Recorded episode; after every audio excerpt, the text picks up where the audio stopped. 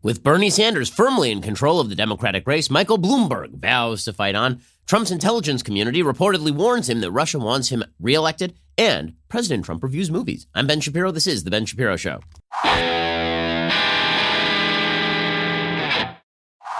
This show is sponsored by ExpressVPN. Stop putting your online data at risk. Get protected at expressvpn.com slash Ben. So everybody is now beginning to realize that Bernie Sanders is going to be the nominee. And the media are freaking out about it which is why maybe they should have spent like five seconds asking him, I don't know, sometime over the past 80 years about his viewpoints. like sometime, I mean, that's a long time. The man's been in politics since Richard Nixon was president, and no one has ever asked him like a simple question. Like, you're, you're all for nationalization of industry. You love Cuba. You like Venezuela, Nicaragua. You like them. You honeymooned in the USSR. What's your deal, man? Like, nope, nope, no, no questions asked. No questions asked. He was just kind of a kooky, friendly guy. Why, why would we ask him a question? He's like my cookie socialist uncle. Why would we? And so now you're going to get him as the nominee, guys. You you bought this ticket and you're taking this ride. The media are freaking out over it because they're beginning to realize that Bernie Sanders is a uniquely vulnerable candidate. Now, the question for Bernie Sanders in the upcoming Trump versus Sanders death match, cage match, the big question for Bernie Sanders is going to be whether Bernie Sanders performs like generic Democrat or whether he performs not like generic Democrat. So in the last election cycle, this is an open question, really is not answerable until we actually get to the election.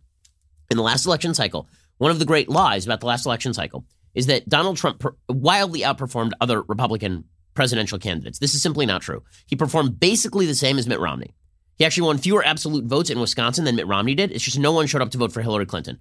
The the going theory is that Donald Trump, because he was so out of the box, because he said so many crazy things, because of the grabbing the P word tape, because of all of that, that he would significantly underperform other Republican candidates for president. Instead, he performed pretty much directly in line with Bush circa 2000, circa 2004, Mitt Romney circa 2012. The only candidate who wildly underperformed was John McCain, and that was because Barack Obama wildly overperformed. But in terms of both absolute vote count and in terms of percentage in particular states, he performed within like a point or two of Mitt Romney in virtually every state, did Donald Trump. And people were asking why. And the answer is because so much of the Trump vote and so much of the Romney vote was an anti left vote. And so there was this very solid core of Republicans who were going to, and independents, who were going to vote against the Democrats no matter what. And Donald Trump didn't change that. In fact, 2016 ended up not being a referendum on Donald Trump and his personality quirks and foibles and all of his personality flaws.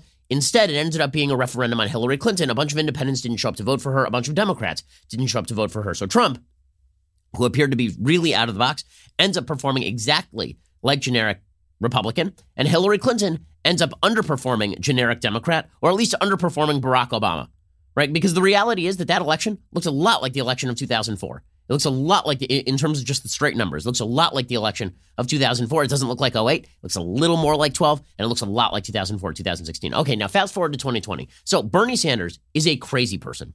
Okay, Bernie Sanders is a socialist who threatens the free market structures of the United States, who has suggested direct intervention by the federal government into every area of American life. He has suggested national rent control, which would destroy the real estate market. He has suggested a Green New Deal that would essentially nationalize huge swaths of the energy sector. He has suggested procedures that would ultimately involve nationalizing banks. Right? He, he actually wants to communalize or na- municipalize or nationalize banks. He wants the post office to become a lender of first resort. I mean, Bernie Sanders wants the federal government to be first and foremost in your life. He wants probably the majority of the of the American economy run, owned, or or at least heavily, heavily supervised by the American government. That is going to have a real impact. Also, on foreign policy, Bernie Sanders is anti-American. What I mean is that he actually believes that America is a nefarious force in the world, that minimizing America's capacity to project force around the world would not only be in the interest of Americans, but presumably in the interest of his socialist brethren around the world, and that we would be less offensive if we retreated inside our own borders and if we gave the lead to countries like Russia and China and allowed them to do basically whatever they want. I mean, he literally tweeted out the other day that America's military budget is too large. What if we used all of that to redistribute peace around the world, basically? What if we used all of that money for social safety programs? I mean, he's campaigning on the basis of the song Imagine. So, is he going to perform like generic Democrat, like Hillary Clinton, or is he going to underperform Hillary Clinton? Now, I would bet that he's going to underperform Hillary Clinton. The reason is that Hillary Clinton performed very solidly with suburban women, right? There's a real hole for Trump. One of the big questions in 2018 was how Trump was going to perform among suburban women. And he really underperformed in 2018 among suburban women. In 2016, basically, Trump traded rural white men for suburban women. That was the straight up trade. Mitt Romney did pretty well with suburban white women, particularly married white women living in the suburbs. He did real well. And he didn't do quite as well among rural voters. Trump did great among rural voters, and he lost a lot of the suburbs. And in 2018, that came back to bite him because a lot of the rural folks showed up, but every suburban voter showed up, every urban voter showed up, and the Democrats swamped the Republicans in congressional elections across the country. Well, what about Bernie? You know, Hillary Clinton is not threatening to suburban women. Bernie Sanders is almost tailor made to make suburban women rethink their vote for Democrats. Number one, his Bernie bros are just as toxic in terms of their masculinity as anything Trump has ever done. Number two, he's a he's a real threat. I mean, remember George W. Bush in 2004 won the so-called security moms, people who were concerned about their security and the security of their children. Right? The, Bush won those people. They were supposed to go for Kerry. Bush won them. And at the same time, suburban women, many of them kids, families. That's why they're living in the suburbs in the first place. A solid economy is something that they would like. Bernie threatens that. Bernie is somebody they find very threatening. So suburban women could rethink that and maybe cast their vote for Trump. I said in an earlier podcast that they would hold their nose and vote for Trump. I'm of course not talking about the women who voted for Trump in 2016. They don't have to hold their nose. I'm talking specifically about the female voters who didn't vote Republican in 2018, who voted Democrat or who voted Democrat in 2016 a lot of those women are going to have to look at Bernie and say, okay, he's a threat to my family. His agenda is a threat to my 401k. And forget about whatever Trump is, right? Trump's ad rings home for these women and for many people, right? He may not be a nice guy. He may say dumb crap on Twitter, but is he a threat to the very status of the American economy? Clearly not. The American economy has been doing gangbusters under Trump. Is he a threat to America on the world stage? Is he a threat to our American military? Obviously not. So the question of Bernie Sanders wildly overperforming Hillary Clinton. I don't think that there's any shot of that. Does he wildly underperform Hillary Clinton? Well, I think he does worse among women, and particularly among suburban women. I think that he does he does probably better among young voters, but they don't show up to vote as much, and he does way worse among voters over the age of 65. He's not comforting voters over the age of 65 who show up in droves. That those voters remember when communism was the bad guy. Like Bernie Sanders is the guy who watches Air Force One and roots for the Russian revolutionaries. Bernie Sanders is the guy who watched Red Dawn and he wondered why those juvenile delinquents are up in the woods shooting all the good guys. So why exactly would anybody over the age of 50 who remembers the Soviet Union, why would they vote for Bernie Sanders? So the, the going theory among all of these sort of political wonks is that Bernie will wildly underperform. Now, it's possible that's wrong. It's possible that Bernie performs exactly like Hillary, that we are so polarized as a country that you can put anybody, you can put a bag of flaming dog crap at the top of the Democratic ticket, and they will perform exactly like Hillary Clinton that there is no such thing as underperforming Hillary. Possible, possible, but the Democrats are taking an awful risk, Vader. They'd better hope that it works. And members of the media are beginning to realize that. I'll show you that in just one second. First, let's talk about how you can save time and how you can save money. So, if you run a small business, if you send a lot of mail, if you're somebody who has to use the post office a lot, you know, it's kind of a pain in the butt to take all those packages, put them in the back of your car, schlep them over to the post office. Even if you have people who do that for you, you have to pay them in order to do that. They have to go to the post office, they have to wait in line. Why do all of that when you could just do all of this directly from your office or directly from home? It saves you time and it saves you money. Stamps.com. It's completely online, which saves you time. No more inconvenient trips to the post office, and postage rates keep going up. With Stamps.com, you save 5 cents off every first class stamp and up to 40% off shipping rates. That kind of savings really does add up, especially for small businesses. Simply use your computer to print official U.S. postage 24 7 for any letter, any package, any class of mail, anywhere you want to send it, once your mail is ready. You just hand it to the mail carrier. You can drop it off in the mailbox. It is indeed that simple. You get the discounted postage rates you can't get at the post office. Also, it's not it's a fraction of the cost of those expensive postage meters, and there's no equipment to lease and no long-term commitment. There's a reason 700,000 small businesses already use stamps.com, including we here at the Daily Wire use stamps.com too. Right now, my listeners get a special offer that includes a four week trial plus free postage and digital scale. No long term commitment. Just go to stamps.com, click on the microphone at the top of the homepage, type in Shapiro. That is stamps.com, enter promo code Shapiro. Stamps.com, enter Shapiro. Okay, so let's say that Bernie Sanders were to wildly underperform Donald Trump. So, what exactly would that look like in terms of which states are back in play? The answer is a lot of states are in play. You know, people tend to think that, that Trump squeaked it out. He did squeak it out, but he squeaked it out because there were a lot of states that were very close that went for Hillary Clinton. If you look at the battleground states, there were many, many states, many battleground states that were extreme, that were absolute squeakers. So Trump squeaked it out in Michigan. He squeaked it out in Pennsylvania. He squeaked it out in Wisconsin. Now, there's some new there's some new polling that shows that that Donald Trump is leading pretty heavily in Wisconsin against whoever runs against him. So if he wins Wisconsin, the election's over. If he holds all the other states and he wins Wisconsin, he's he's he's reelected. Now, the chances that Bernie is going to win Florida, I think, are very bad. I think that Bernie is going to run horribly in Florida. First of all, you have the Cuban expatriate population. Bernie Sanders basically wishes that he had been a member of the Cuban Revolution. I mean, he literally had, he's on tape talking about how he feels bad that the United States opposed the Castros.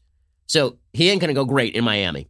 Then there's a big Jewish population, an older Jewish population that looks at Bernie Sanders and, contrary to public opinion and popular opinion, they don't look at Bernie Sanders and say, oh, look, a fellow old Jew. Instead, they look at Bernie Sanders and see a guy who campaigns with Linda Sarsour, a guy who campaigns with Ilhan Omar and Rashida Tlaib, and he's a threat to the state of Israel. They're not going to love Bernie Sanders either. So Bernie basically is giving up Florida. Okay, which means that the other battleground states that Trump won, and those states that were apparently supremely close in favor of Donald Trump, none of those I see moving back into the Democratic aisle, right? I don't see Ohio moving back Democratic. In fact, it's gotten redder since President Trump won that state. You could theoretically see Arizona realigning, but I don't see how Arizona really realigns under Sanders, considering how extreme he is on immigration. Remember, even Kyrsten Sinema, who is the very kind of at heart left senator from Arizona, she has campaigned to the right. She has actually voted to the right. She's voted. She, she's famously during the State of the Union stood up and, and cheered the Trump tax cuts because Arizona is fairly Trumpy. Some of the other states that, that Democrats were hoping to flip, like Georgia, that is not flipping for Bernie. Georgia is not flipping blue for Bernie. It's not a thing that's going to happen. Indiana, not flipping blue for Bernie. Iowa has gotten redder, not bluer. So there are not a lot of Republican states that are up for grabs, other than Pennsylvania, Michigan, and Wisconsin in the last election cycle. And right now, obviously, if you look at Wisconsin, Trump's running away with Wisconsin. So heavy odds on Trump to be reelected if Bernie Sanders is the nominee.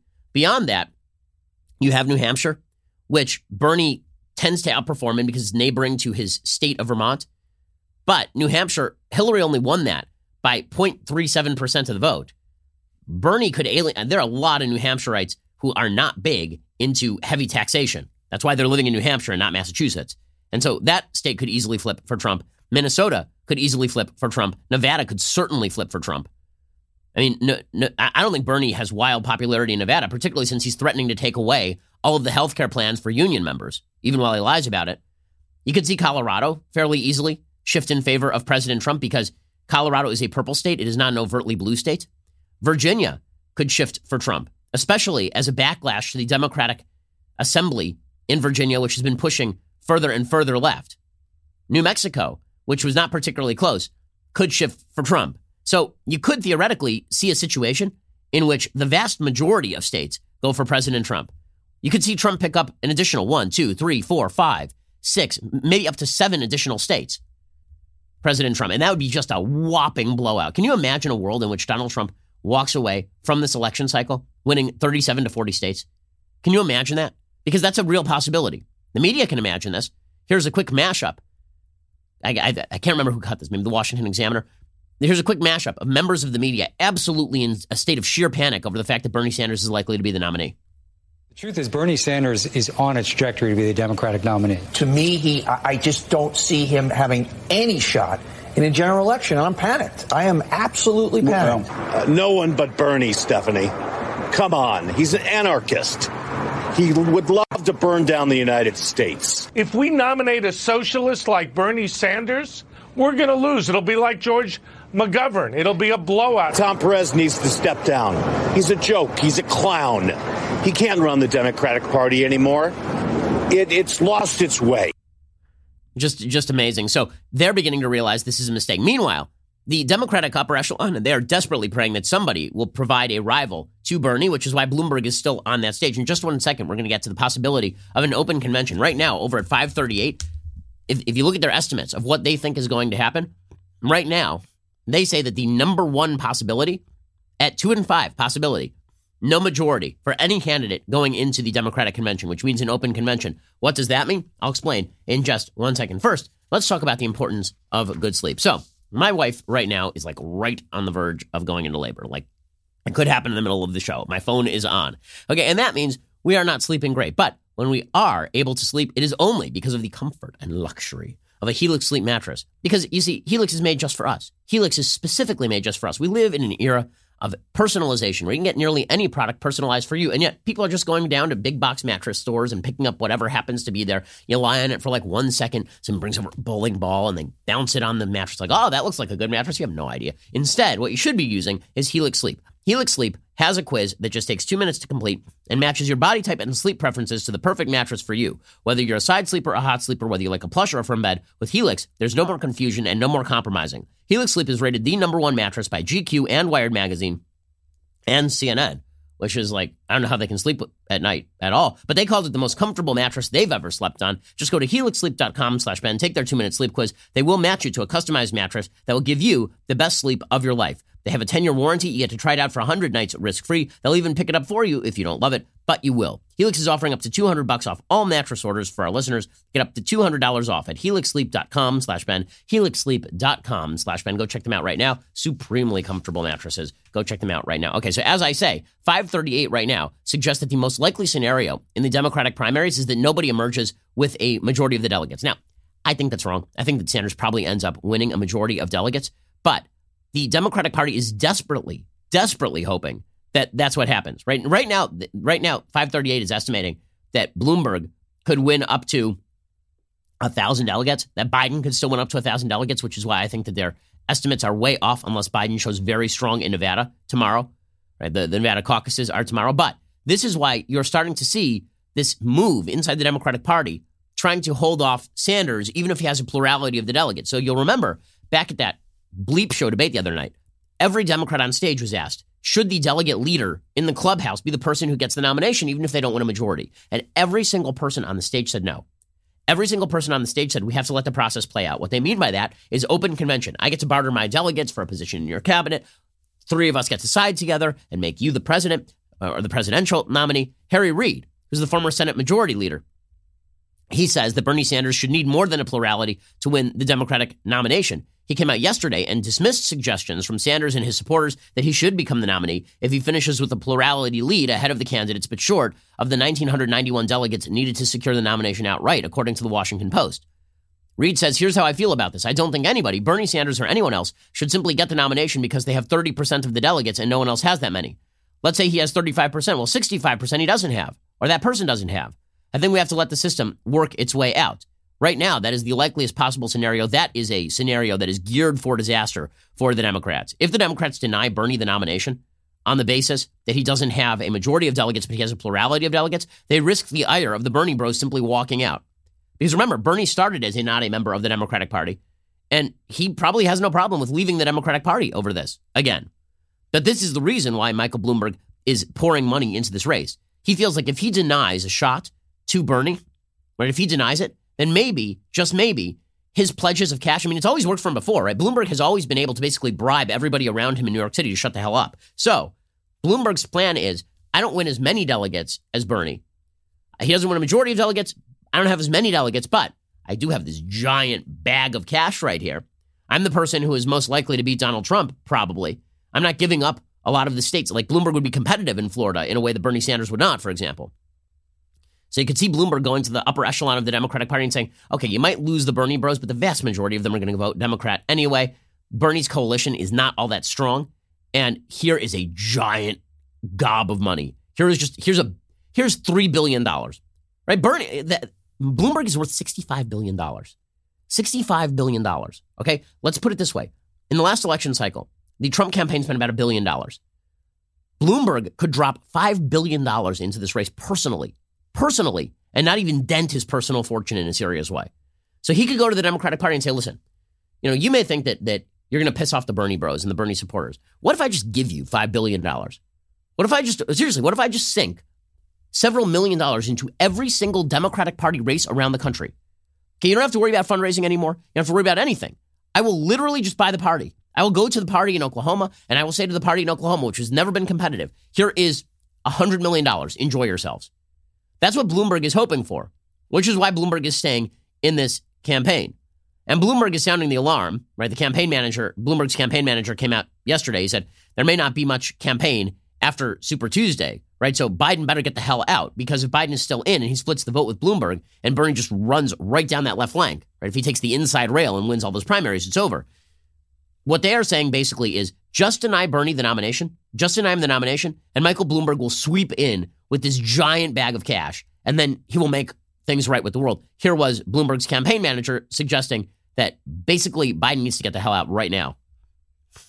I think Mike is clearly firmly in second place uh, in uh, March states. Our polling shows that. Public polling shows that. It also shows Bernie Sanders growing that lead over Mike and everyone else in the field. Uh, and there is a real possibility because California is so big and so early in the schedule this year that Bernie racks up a lead in that state on Super Tuesday uh, that, quite frankly, is just uncatchable. Um, and so uh, I think this, you know, listen, I think we may know a lot about this campaign very early. It may be that there's not much of a campaign in March after that date, uh, but we're certainly fighting as hard as we can to make sure that there is. Okay, I mean that that is them putting up the smoke signal to the Democratic Party. Guys, see this bag of cash? You see how it's gradually receding into the distance? You see that? You see that happening right now?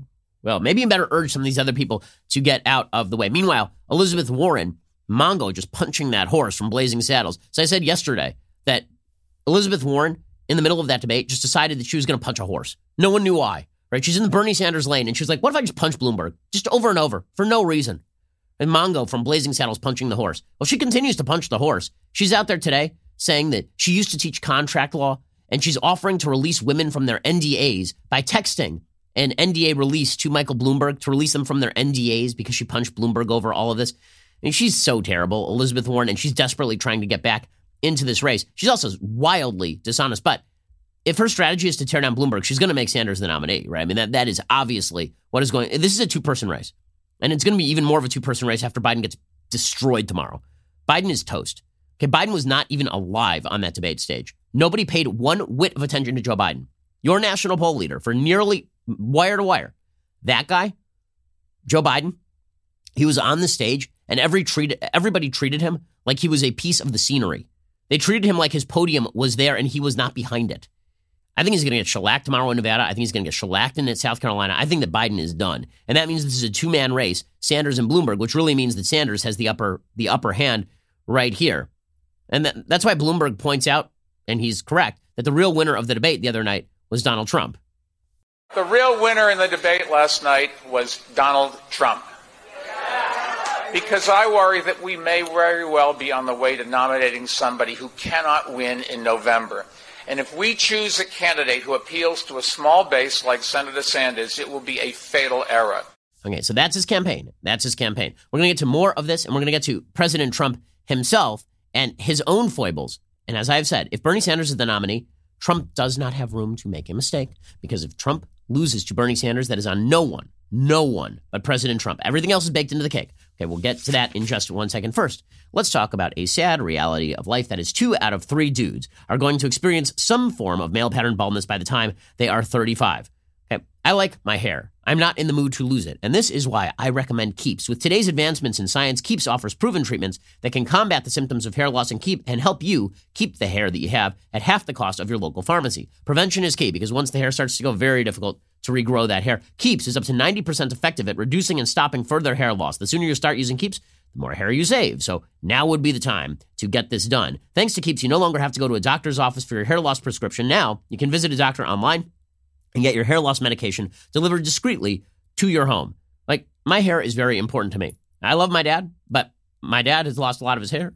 Obviously, Everybody in my mom's family lost their hair, and that is not rare. Male pattern baldness is just a thing that naturally happens to people as they get older, but there's no reason why you should have to suffer through that increasing bald spot. Instead, go check out Keeps right now. If you're ready to take action and prevent hair loss, go to keeps.com slash Ben. Receive your first month of treatment for free. That is K-E-E-P-S dot com slash Ben, keeps.com slash Ben, and receive your first month of treatment for free. Okay, so with all of this said, with Michael Bloomberg vowing to fight on, and with Michael Bloomberg having botched that debate, and with Michael Bloomberg's momentum apparently blunted, and, and Elizabeth Warren sitting there just wailing away at him for no apparent reason, the onus is now on President Trump to beat Bernie Sanders.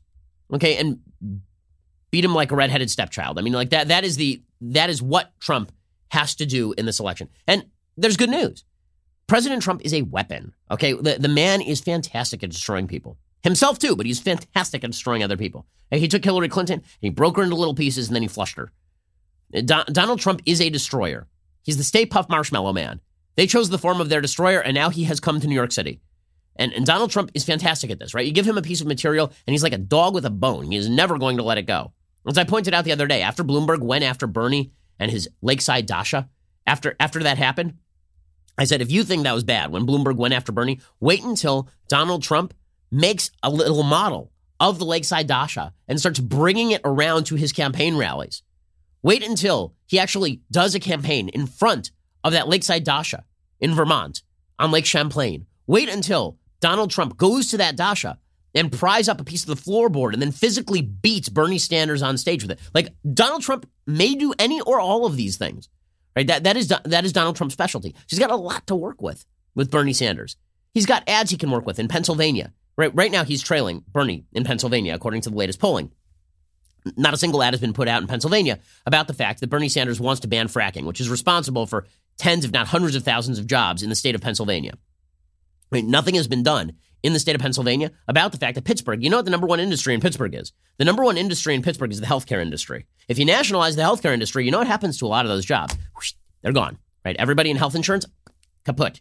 So that it's amazing to me how whenever people talk about job loss and they talk about trade or you, you know what would create an awful lot of job loss? The millions of people working in healthcare and health insurance would be out of work if nationalization of the industry were to happen. Uh, th- those jobs don't automatically get transferred over to the government gang. A lot of people end up out of work.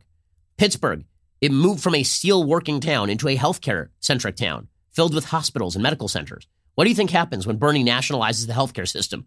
When he goes full NHS, which by the way is the second step to Medicare for All. Medicare for All starts with low reimbursement rates. Then, when hospitals can no longer perform, the hospitals end up nationalized and the doctors end up working directly for the government. Right? That, that is the way that that ends up working. So, what do you think Trump is going to do with all that in Pennsylvania? The answer is an awful lot, an awful lot. What do you think Trump is going to do about the, the fact that, that Bernie Sanders in the state of Michigan stands against the, the capacity of auto companies to build autos that the American people like. Remember, Bernie basically wants to shut down the fossil fuel industry. Well, what do you think makes the economy of Michigan go? I mean, that's an auto based economy. So Trump has plenty to work with, in other words. So what this means is that Trump has to avoid the big boo boo. This is always the problem. So Trump has two specific obstacles. One is the possibility of an economic downturn. That one is outside of his control. And the other is how Trump acts. And that one is certainly within his control. And I know that we in the Republican Party have this fondness for treating Donald Trump as sort of a quasi child. Then when he does something wrong, it's like, oh, isn't that cute? And then when he does something right, like, oh, we're so proud of him. Okay, but here's the deal President Trump is, he's a, the man is in his 70s. He's, in, he's inordinately successful. He ran for president once and he became president. He obviously has the capacity to do smart things. So why would we not want him to do those things all the time, especially when the alternative, and people said it was a Flight 93 election against Hillary Clinton. And I argued it's not really a Flight 93 election. Like it's bad, but it isn't a Flight. It's not like the plane, the, the America's plane is going down either way. So charge the cockpit. With Bernie, it's a Flight 93 election, right? You have now radicalized half the population into almost full scale communism. this is a Flight 93 election. So Trump has to go for broke. And not only does he have to go for broke, he has to run a strong campaign because it's on him. If you get a candidate as weak as Bernie, as unpopular as Bernie's policies are, the American people do not want an octogenarian socialist who has pledged to destroy the American economy and our foreign policy standing as president of the United States. If you lose to that, that's on you. That's on you. So there are only two possibilities for how Trump loses this election. One is the economy, the second is Trump. So on the economy, the news today is that the Treasury yields are absolutely collapsing, which suggests that people are very wary about the economic future. The way that this works is that the demand for a treasury bond and the yield of that treasury bond work in inverse proportion. So the more demand there is for a treasury bond, the more the yield drops. So when the yield drops dramatically, that means that people are investing a lot of money into bonds. And that's what's been happening in the 10 year Treasury note yield. The 10 year, uh, this is according to MarketWatch.com, the 10 year Treasury note yield was down three basis points to 1.495, the lowest since last September. The two year note rate edged 1.4 basis points lower to 1.381%. The 30 year bond yield slipped 4.2% basis points to 1.930 percentage points, falling well below its previous all time low of 1.95%. According to MarketWatch.com, global equity benchmarks and U.S. stock futures fell Friday as the growing number of cases of the coronavirus outside China, especially in South Korea, raised fears that the damage to supply chains could hit several major Asian economies, which are linchpins for industries like semiconductors and automobiles. So people are banking on the fact that coronavirus may be destroying supply chains. This is certainly true, by the way. I mean, I work with businesses who work with folks in Hong Kong, and they've been just stifled. Like everything is closed over in Hong Kong. Everything in China is is closed. It's one of the reasons why you saw, I believe, it was Wilbur Ross, the Commerce Secretary, suggesting that in the future people are going to start investing in American factories because I mean, do you really want to invest in a country where every five years there's a SARS or a MERS or a or a coronavirus outbreak? And we're going to get to more of the economic news, which is a little scary for the Trump candidacy and for the global economy, which is even more important. We'll get to that in just one second. But first, let's talk about how you make your business better. Well, here's an easy way. First, don't invest in a live animal market in China. But second, make sure that you have all the data about your own company. How can you make sure that this happens? Well, you don't want to be like a pilot flying blind without any data, right? And, and without any ground gear. Any, you need all of the data at your disposal. You need everything at your disposal. And this is what NetSuite brings to the table. Successful companies know that in order to grow faster, you must have the right tools. Whether you're doing a million, 10 million, or hundreds of millions in revenue, NetSuite by Oracle gives you the tools you need to accelerate your growth. With NetSuite, you get a full picture of your business, finance, inventory, HR, customers, and more. It's everything you need to grow all in one place directly from your phone or computer. NetSuite will give you the visibility and control you need to make the right decisions and grow with confidence. That's why NetSuite customers grow faster than the S&P 500. NetSuite is the world's number one cloud business system, trusted by more than 19,000 companies. It is the last system you will ever need. NetSuite. Business grows here. Schedule your free product tour right now. Receive your free guide, seven key strategies to grow your profits at netsuite.com slash Ben. That is netsuite.com slash Ben again, netsuite.com slash Ben. Go check them out right now. And also, it is that glorious time of the week when I give a shout out to a Daily Wire subscriber. Is it you? Is it you? Well, today it's Tiffany LaRue on Twitter, who knows the secret to conquering the never ending work of family life. In this picture, Tiffany's magnificent beverage vessel is resting in her cart across from her equally magnificent infant. The caption reads, Sweet leftist tears and my baby sweet face are getting me through the long and arduous task of grocery shopping for my family of 10. Whoa! Hashtag leftist tears Tumbler. Great stuff. Family of 10, repopulating the earth with conservatives. Excellent, excellent work. Congrats on the big family. Uh, super adorable baby. More conservative babies. Make it more babies of all times. Make it happen. That's awesome stuff. Also, it's time to tell you a difficult truth. You're not going to like it, but I can help fix it. Here it is. If you are consuming Daily Wire content and you're not a member, you're punishing yourself. You're depriving yourself. You masochist. You deserve better. You are missing the absolute best experience in conservative news and commentary. I'm going to fix that for you right now, out of the kindness of my heart and the desire for more money in our coffers. If you head to dailywire.com today and you join any of our plans, you get 10% off when you use promo code Shapiro. What makes membership so great, you ask? Glad you asked. Well, members get our articles ad free, access to all of our live broadcasts and show library, the full three hours of The Ben Shapiro Show, select bonus content, access to the mailbag, and more. Also makes julienne fries. Plus, our new all access tier gets you in exclusive live online Q&A discussions with me, Andrew Klavan, Matt Walsh, Michael Knowles, plus Daily Wire writers and special guests. And don't forget, you also get the greatest of all beverage vessels, the leftist tears tumbler. You know, I didn't drink it enough this week. That's really the problem. And because I didn't drink it enough this week, I ended up with this horrible coronavirus disease here that I've got. But if, if you wish to be completely invulnerable to life's vicissitudes, obviously, I, I can't guarantee that's going to happen. But you can try it with the Leftist Tears Tumbler again. That is 10% off any plan when you use promo code Shapiro. Don't wait. Join today. Start the year off right. You're listening to the largest, fastest growing conservative podcast and radio show in the nation.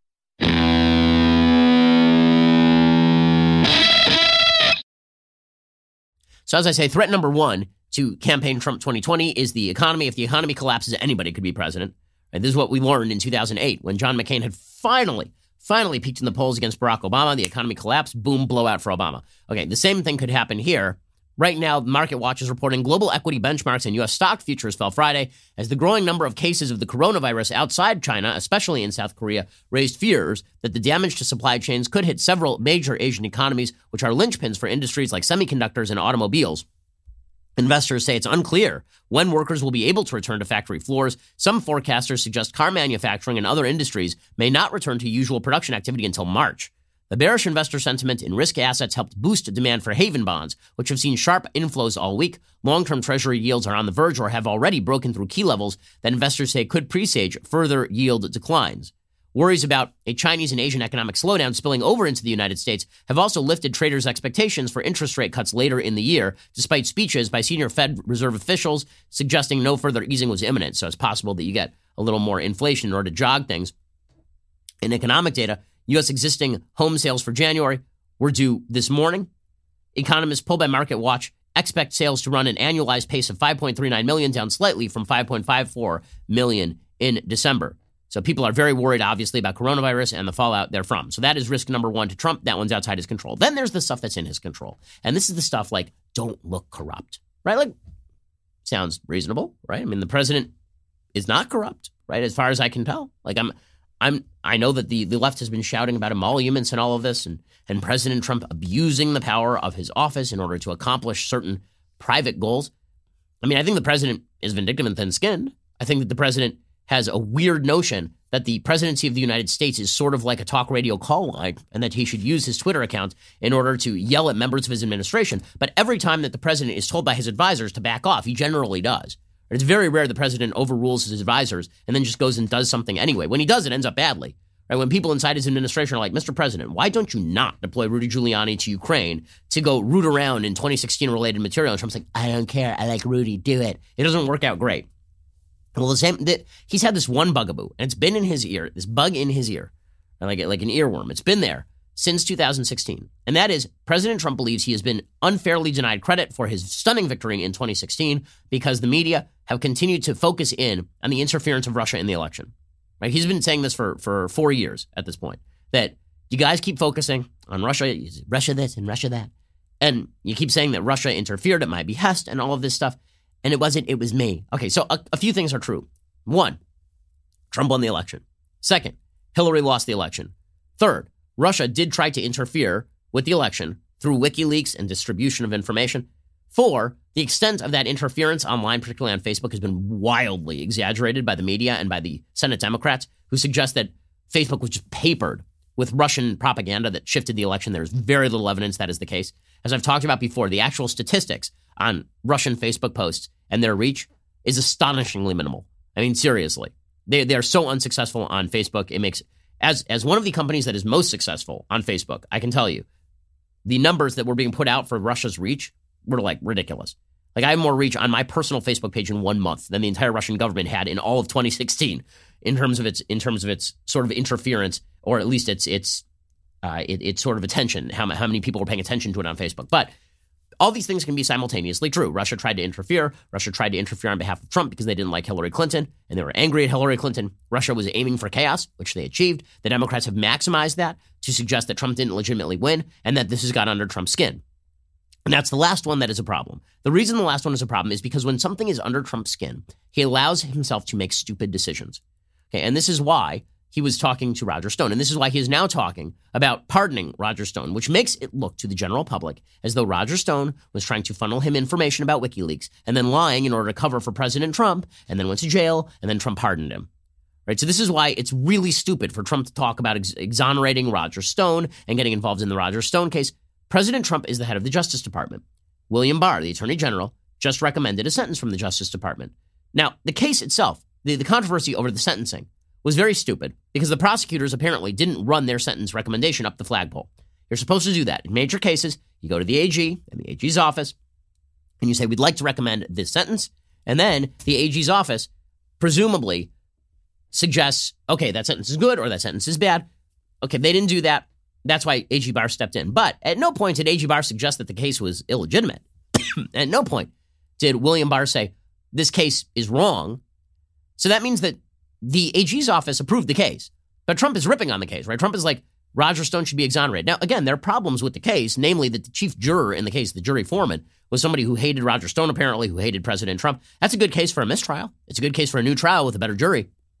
It is not a case that Roger Stone was, in fact, innocent of the charges that were being thrown at him, namely lying to Congress and trying to threaten another witness, Randy Credico, and suggest and, and try to push Randy Credico to suggest that he was in fact the go-between to WikiLeaks, whereas Roger Stone was trying to act as a go-between to WikiLeaks. In any case, Trump should not get involved in any of this, right? Trump should say, let justice take its course. I wasn't involved in this, which he wasn't, right? By all available evidence, Roger Stone would call up Trump and be like, you know what WikiLeaks is doing? Uh, uh, you know what WikiLeaks is doing all this stuff? And Trump would be like, oh, that's fun. Okay. And then you hang up. Right? That was like the whole thing. But what the media would like it to be is Trump saying to Roger Stone, go tell WikiLeaks X, Y, and Z. And, and there's no evidence that ever happened. So you know, Trump has always, honestly, I find this so bizarre. Trump has pretty much always been willing to let his subordinates burn.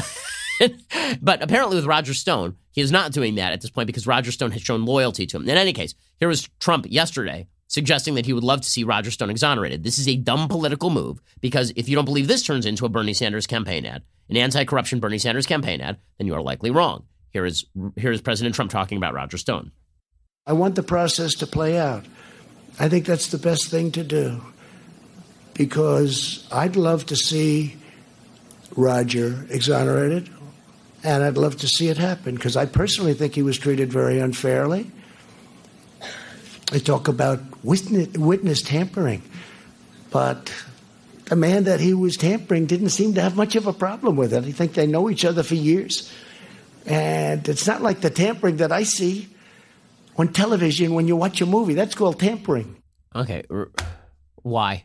Again, this one falls under why. Why don't you just say, I want to see the process play out, and then just stop? How about that? How about like after a sentence, you just take a break, just like a three second break, and think to yourself, do I need to say more?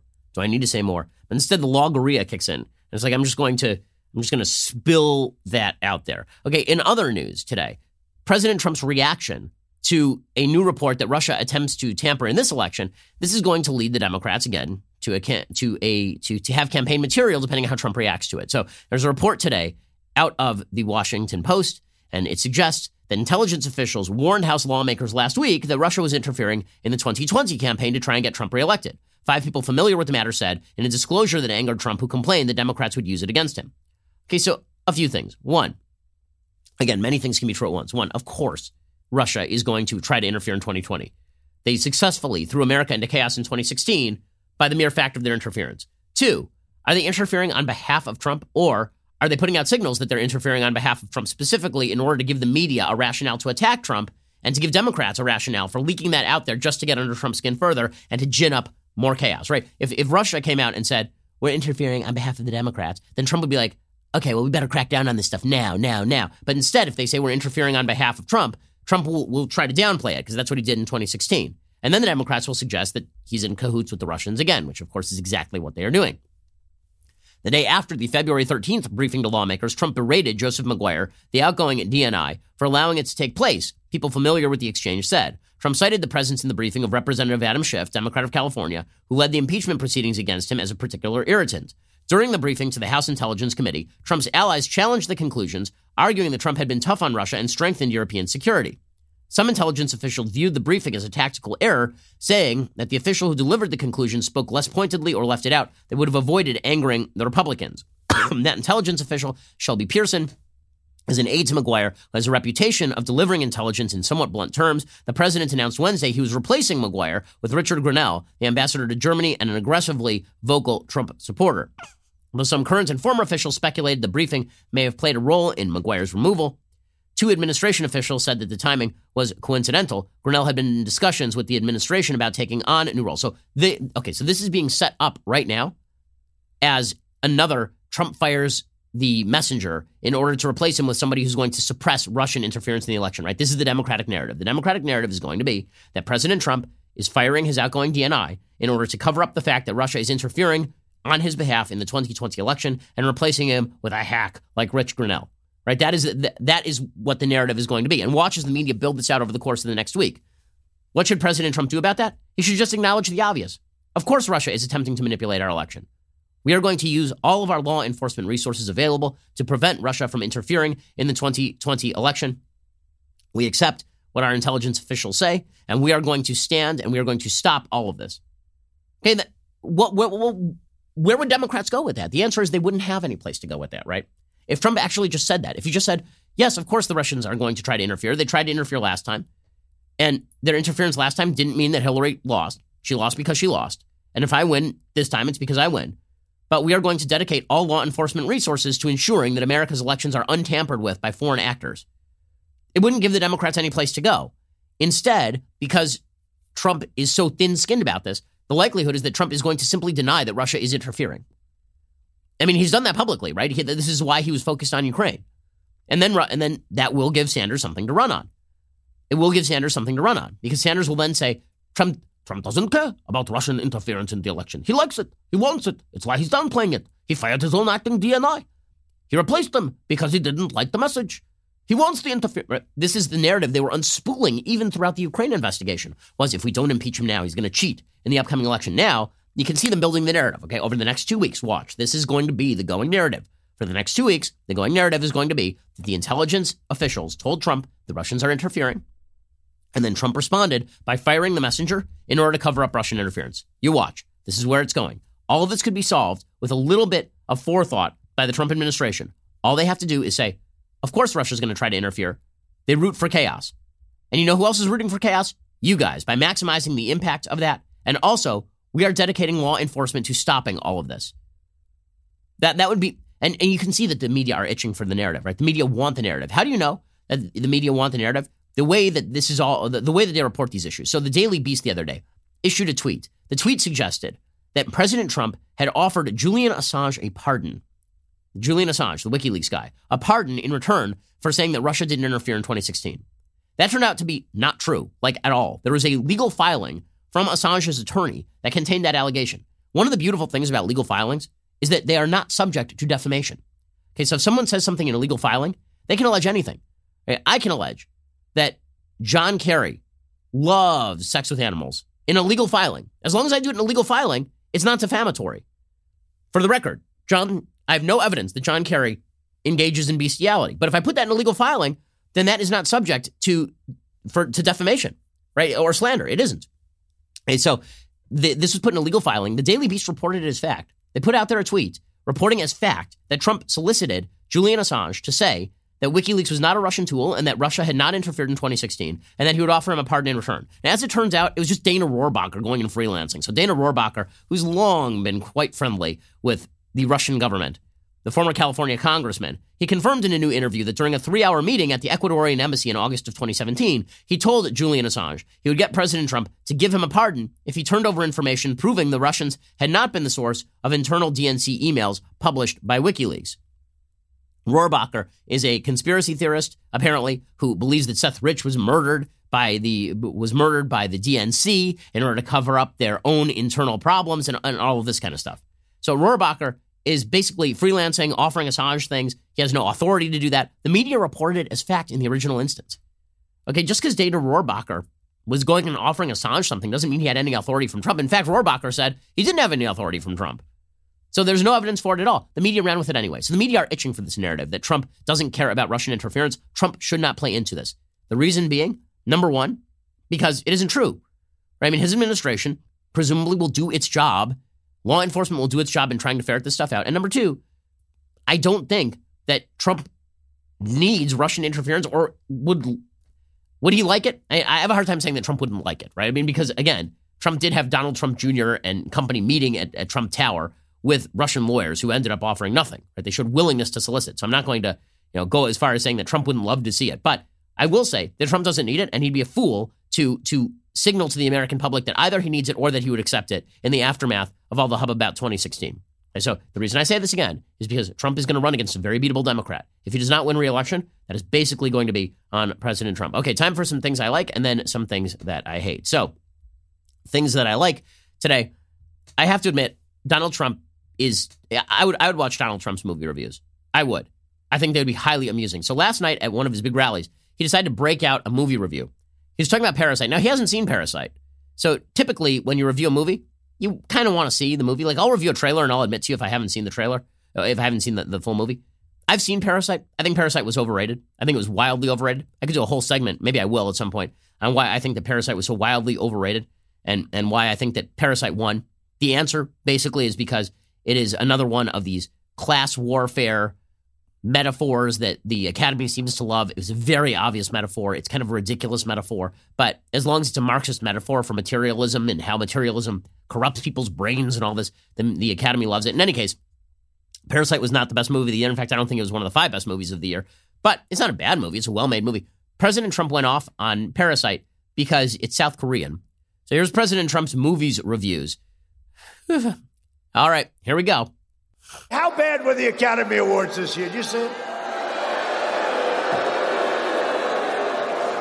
And the winner is a movie from South Korea. What the hell was that all about?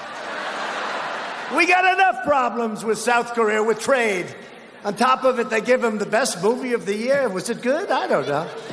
You know, I'm looking for like where, where let's get Gone with the Wind. Can we get like Gone with the Wind back, please? Sunset Boulevard. So many great movies. I like movies, black and white movies, movies with Bette Davis. Unbelievable. What, can we have some good movies back? Have you ever seen Rocky? Rocky's a great movie. I like Rocky a lot. Godfather, good movie.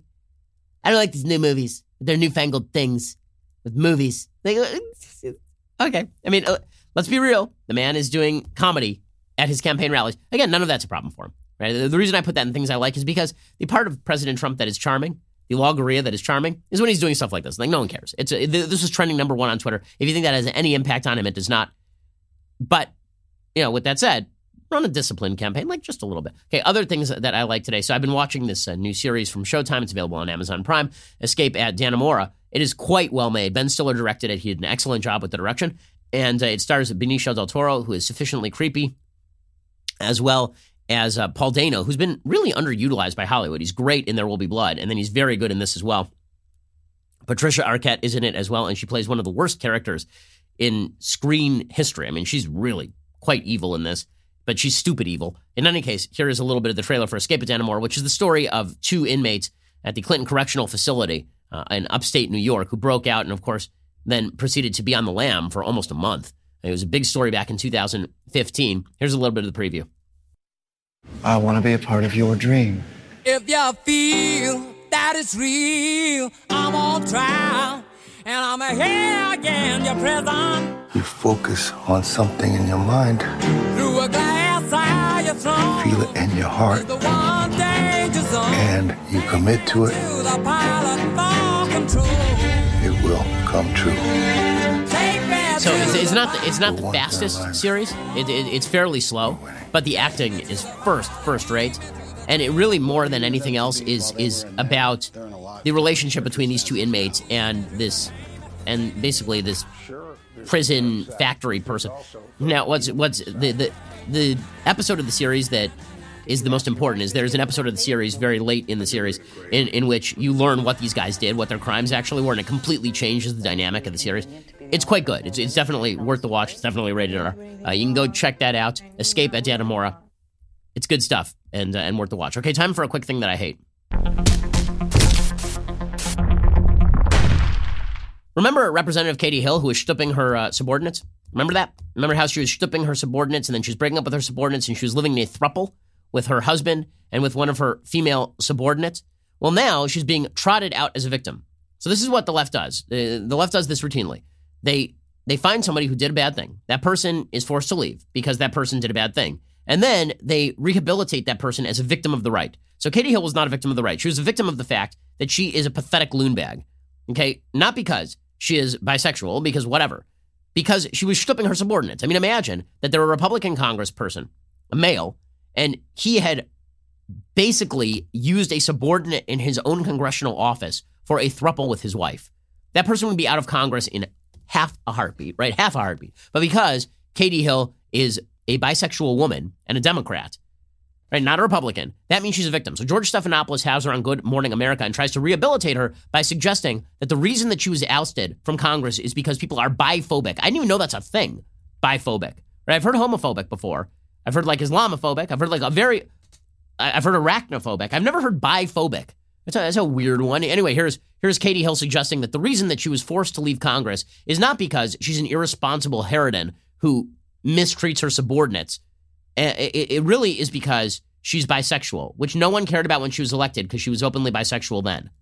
It's also partly because I'm a woman. We haven't seen as many, right, of the sex scandals with women. But the bisexuality is, is a huge part of it, right? This is a this is there's a, a fantasy element of it. There's biphobia that is rampant still, um, and certainly misunderstanding of what bisexual bisexuality is, and it's sensationalizing, right? It's the headlines are much much better than just oh, Congresswoman has, you know, affair with a former campaign staffer. No, actually, if you'd had an affair with a male staffer and he had been in your employ at the time, and then you had apparently mistreated him, that would be a very, very large story as well. It is worth noting, by the way, that the senator from Arizona, Kyrsten Sinema, is openly bisexual, and no one cares. No one, right? No one has made a peep about this because, honestly, who cares? Like, whatever, man. Whatever floats your boat. It's free country. But the the attempt by George Stephanopoulos to paint this as another example of American bigotry? I find it so tiresome that the media have to constantly be in search of examples of American bigotry. Everything turns into an example of America's intolerance. If only we were more European in our attitudes about sex, well, that would solve all of our problems. If only we were more laissez faire in our. I, I feel like as a country, we are fairly laissez faire in our attitudes towards sex. Are we not? I mean, we had a president of the United States in the 1990s who was stooping everything on two legs. And we basically got over it. We have a president right now who's been married three times and was caught stooping porn stars and then paying them off for their silence. And everybody was kind of like, okay, whatever, man. And again, we have a senator who's bisexual and no one cares about that. We've had House people, uh, House members, and senators. Uh, we, we uh, has there been a gay senator? There, there's certainly been House members who are gay. I believe there's been a couple of gay senators. And then we have also the uh, and and we have the first openly gay ambassador, Rick Grenell, right? Who's who's about to become the first openly gay cabinet official, and no one cares about that. So can can we be spared the like when you do something deeply wrong because you're a member of a protected minority group? It must be because of the bigotry, not because you did anything wrong. So when Maxine Waters is routinely corrupt, that's not because she's black. When people point that out, it's because she's deeply corrupt. There are lots of black people in Congress who are not deeply corrupt. When we criticized Barack Obama as president, it wasn't because he was black, it's because he was a bad president. When we criticized Katie Hill, it's because she was mistreating her staff in a way that any other candidate would be forced to step down. Any other congressperson would be forced to step down. Because she's bisexual. But the attempt by George Stephanopoulos to try and pin Katie Hill's downfall not on Katie Hill, but on evil Republicans who are secretly staring at the pictures of her and her paramours revealed on Red State. Sure, I know this is the fantasy world in which Democrats live, but it ain't real. Okay, Katie Hill was ousted because she was corrupt and because she was terrible and because she's a bad person. She was not ousted because she's bisexual. Alrighty, we'll be back here later today with two additional hours of content. So stick around for that. Otherwise, we'll be back here on Monday. We will wrap up the Nevada caucuses in a bow for you. We'll tell you what is coming next as we move steadily and increasingly toward a Trump versus Bernie Sanders 2020. Man, what a year this is going to be. I'm Ben Shapiro. This is The Ben Shapiro Show. If you enjoyed this episode, don't forget to subscribe. And if you want to help spread the word, please give us a five star review and tell your friends to subscribe too. We're available on Apple Podcasts, Spotify, and wherever you listen to podcasts. Also, be sure to check out the other Daily Wire podcasts, including The Andrew Klavan Show, The Michael Knowles Show, and The Matt Walsh Show. Thanks for listening. The Ben Shapiro Show is produced by Colton Haas, directed by Mike Joyner, executive producer Jeremy Boring, supervising producer Mathis Glover and Robert Sterling, assistant director Pavel Wydowski, technical producer Austin Stevens, playback and media operated by Nick Sheehan, associate producer Katie Swinnerton, edited by Adam Sayevitz. Audio is mixed by Mike Coromina. Hair and makeup is by Nika Geneva. The Ben Shapiro Show is a Daily Wire production. Copyright Daily Wire 2020. On the Matt Walsh Show, we're not just discussing politics. We're talking culture, faith, family, all of the things that are really important to you. So come join the conversation.